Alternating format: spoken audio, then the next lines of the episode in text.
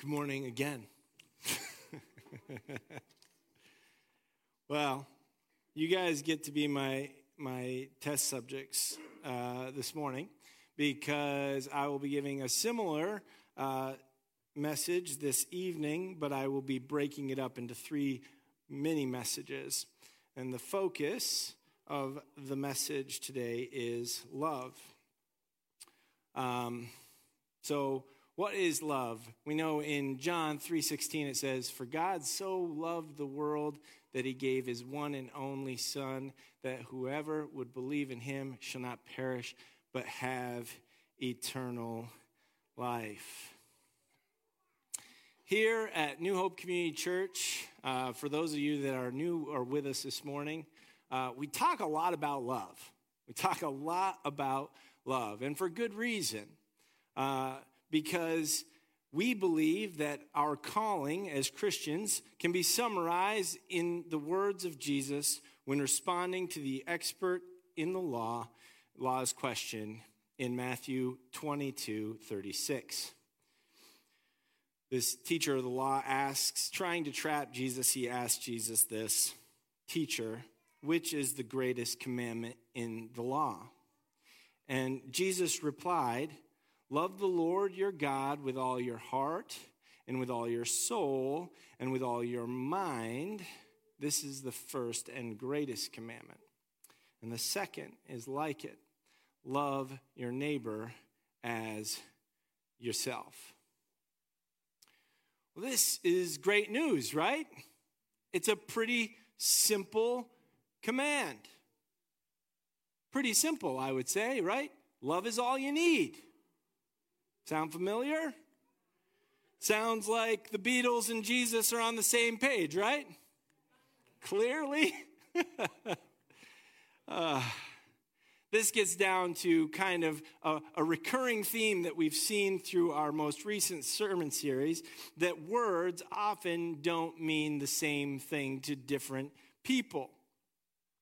Depending on your background or your family experience or whatever other things you've been through in life, this word love can mean a lot of different things, right? You with me? Let me give you some examples. If you're familiar with my family, the Reardons, we are very expressive people. We, we feel our feelings strongly and we express them strongly. Um, this is something that I see with the majority of my siblings, and it's certainly reflected in my father. If you've ever met him, he feels real strongly. And so, words like love actually, for me, come really easy. As we learn about what Jesus said, and as we learn about what we're supposed to be as believers, as Christians, it seemed very natural for me to tell people that I love them. If you've been here for a little while and you've received emails or communication from me in any manner, you might realize that I say that to you, and I mean it. I mean it. This doesn't come so easy for some, right? I know people that grew up and, you know, love was kind of like a dirty word. Didn't say it. Or maybe they had really hurtful home life. And so to say I love you felt dangerous. Maybe that was your experience. I know when my brother Colin and I were growing up, uh, both of us decided to, to do some dating.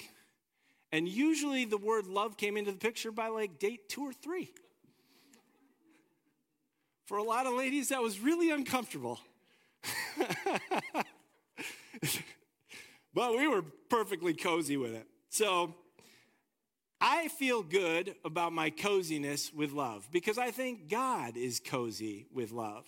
When I, uh, I started a business in, in 2007, and the business ended up building into a community based business. And it was my practice in business to tell my customers and to tell my employees how much I loved them how much I cared about them, deeply cared about them. And I remember thinking a few years ago as I was going to one of the events that we host, and there's, uh, uh there's a, 100 plus people there. And man, I heard the word I love you so much. This is a bunch of dudes. You know, a lot a lot of guys. We get one or two girls. The rest is all like guys in this community. They're just more drawn to the, thing, the to to the card games that we play, I guess. Um, but all these guys are telling each other they love each other. My employees are telling the customers they love them. The customers are telling my employees they love them. People are telling me they love me. You want to know what's interesting? Feels really good to hear that you're loved. It also feels really good to tell people you love them. This love that was spreading, and it wasn't directly tied to their love of God, but they had seen it in me. Guess where that love came from? That love came from God. And so they I modeled that and then they reproduced it. And it really built an incredible loving, caring community. And I thought I would love to see that in a church where we believe that we're to love people and love God, man, it'd be cool if we saw that type of love and community in church. I believe that still. So, what is love? Today, we're celebrating the birth of the King, the birth that brings great joy to all people. And we've heard it said that God so loved the world, but what does this love look like, and how can we learn together how better to love God and love neighbor? I want to talk about two different types of love. There's a lot of different types of love, uh, but I want to talk about this, I think, is going to draw our attention to the love that we're speaking to today. There is a love that loves because an object has value. Chad's got a nice bike. I bet he loves his bike. And he loves riding his bike. I'm picking on you today, Chad. Many of us love hiking, biking, doing different things. And we love the things that we do, and we love the equipment we have because they cost money to get. And so we love them. I have a house, it costs some money. I love my house, right? We got kitchen cabinets. I love our kitchen cabinets, those are great. So there's a love that is because an object has value, but often we can struggle feeling valuable, right? Often we can struggle feeling valuable. I don't know about you, but I often don't live up to my own standards, and so it can leave me wondering how do I live up to God's standards?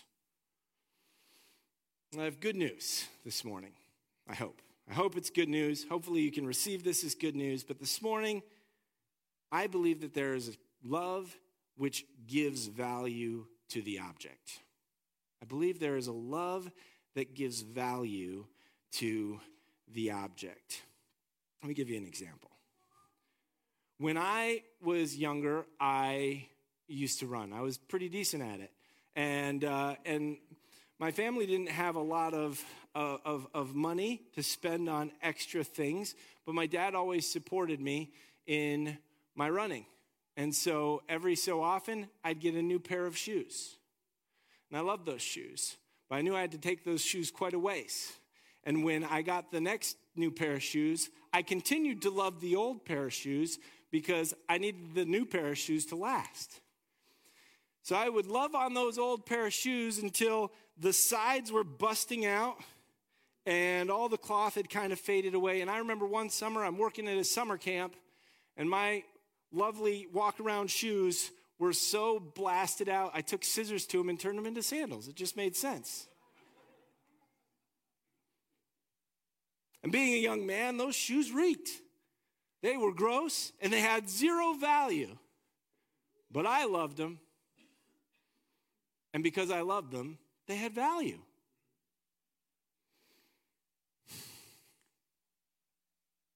Well, in 1 John 4:10 it says this. This is love, not that we loved God, but that he loved us and sent his son as an atoning sacrifice for our sins. To me, this opens our eyes to the reality that the, our value is great because our great Creator so loves us.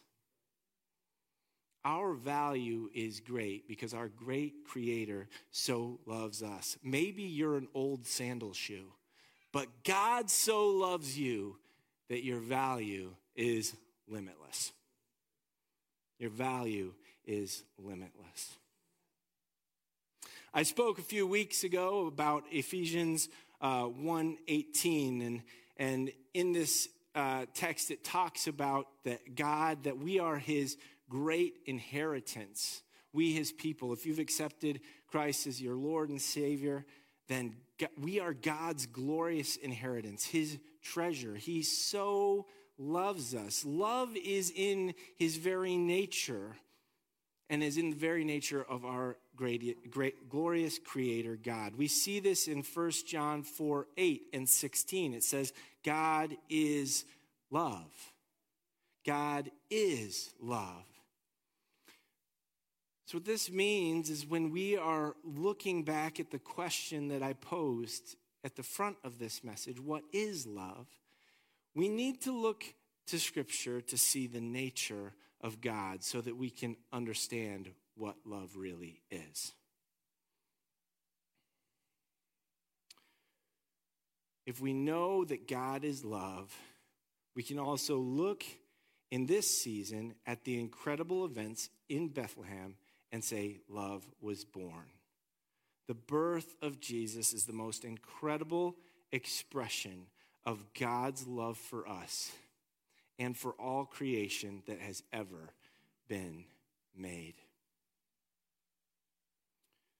So, what do we do with this love of God, this value that we have because God so loved us? Well, let's start with a simple practice. We're gonna, I'm going to try this on you. Hopefully, participation's great. I'm hoping it's even, there's more participation this evening. So, we're going to set the bar here. I want you to look to a person next to you and say, God so loves you.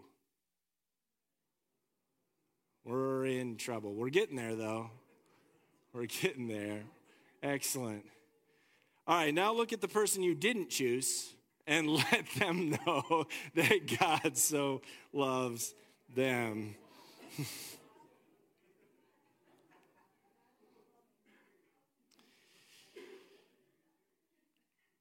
Earlier, we heard uh, 1 John 4 7 through 12. I'm going to read it again just so that it's fresh on our minds. Dear friends, let us love one another, for love comes from God. Everyone who loves has been born of God and knows God. Whoever does not love does not know God, because God is love. This is how God showed his love among us. He sent his one and only Son into the world that we might live through him. This is love, not that we loved God, but that he loved us and sent his Son as an atoning sacrifice for our sins. Dear friends, since God so loved us, we also ought to love one another.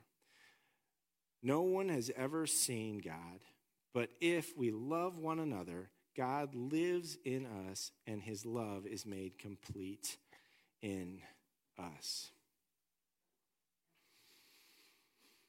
Two elements that I'd like us to kind of take in from this is that the love of God is a gift to us. It says in, uh, what verse was it here? Just verse 7. Dear friends, let us love one, uh, one another, for love comes from God. It's a gift. And you thought the best stuff might be under the Christmas tree. But the best gift that we receive is the gift of God's love, and it's a gift that keeps giving. Jesus was also a gift, a gift of love to us. We cannot earn God's love. like my old shoes, couldn't earn my love, but they had my love, and so they had value. Romans 5 8 goes like this But God demonstrates his own love for us in this while we were still sinners, Christ died for us. Whether or not we're that old shoe, God loves us, and that love gives us value. This wonderful gift was given so that we could do like verse 9 in 1 John 4 says. This is how God show his, shows, showed his love among us. He sent his one and only Son into the world that we might live through him. In living through him, we surrender ourselves to living lives that reflect the same love given to us in God, uh, in God's one and only Son, to others. Here at New Hope, we have been learning about the fruit of the Spirit love, joy, peace, patience, kindness, goodness, faithfulness, gentleness, and self control. And I've mentioned that a part of God's nature is love. When we are led by the Spirit, trusting God, uh, then that pure love, God's love, will be evident in our lives. What does that look like? Jesus puts it like this in John 15 12. My command is this love each other as I have loved you. Greater love has no one than this to lay down one's life for one's friend. I want to invite up the worship team.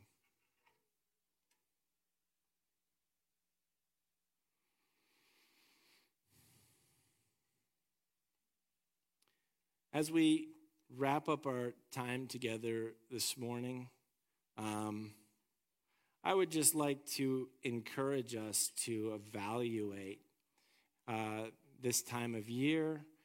It can be exciting or stressful for a lot of different reasons. But if you believe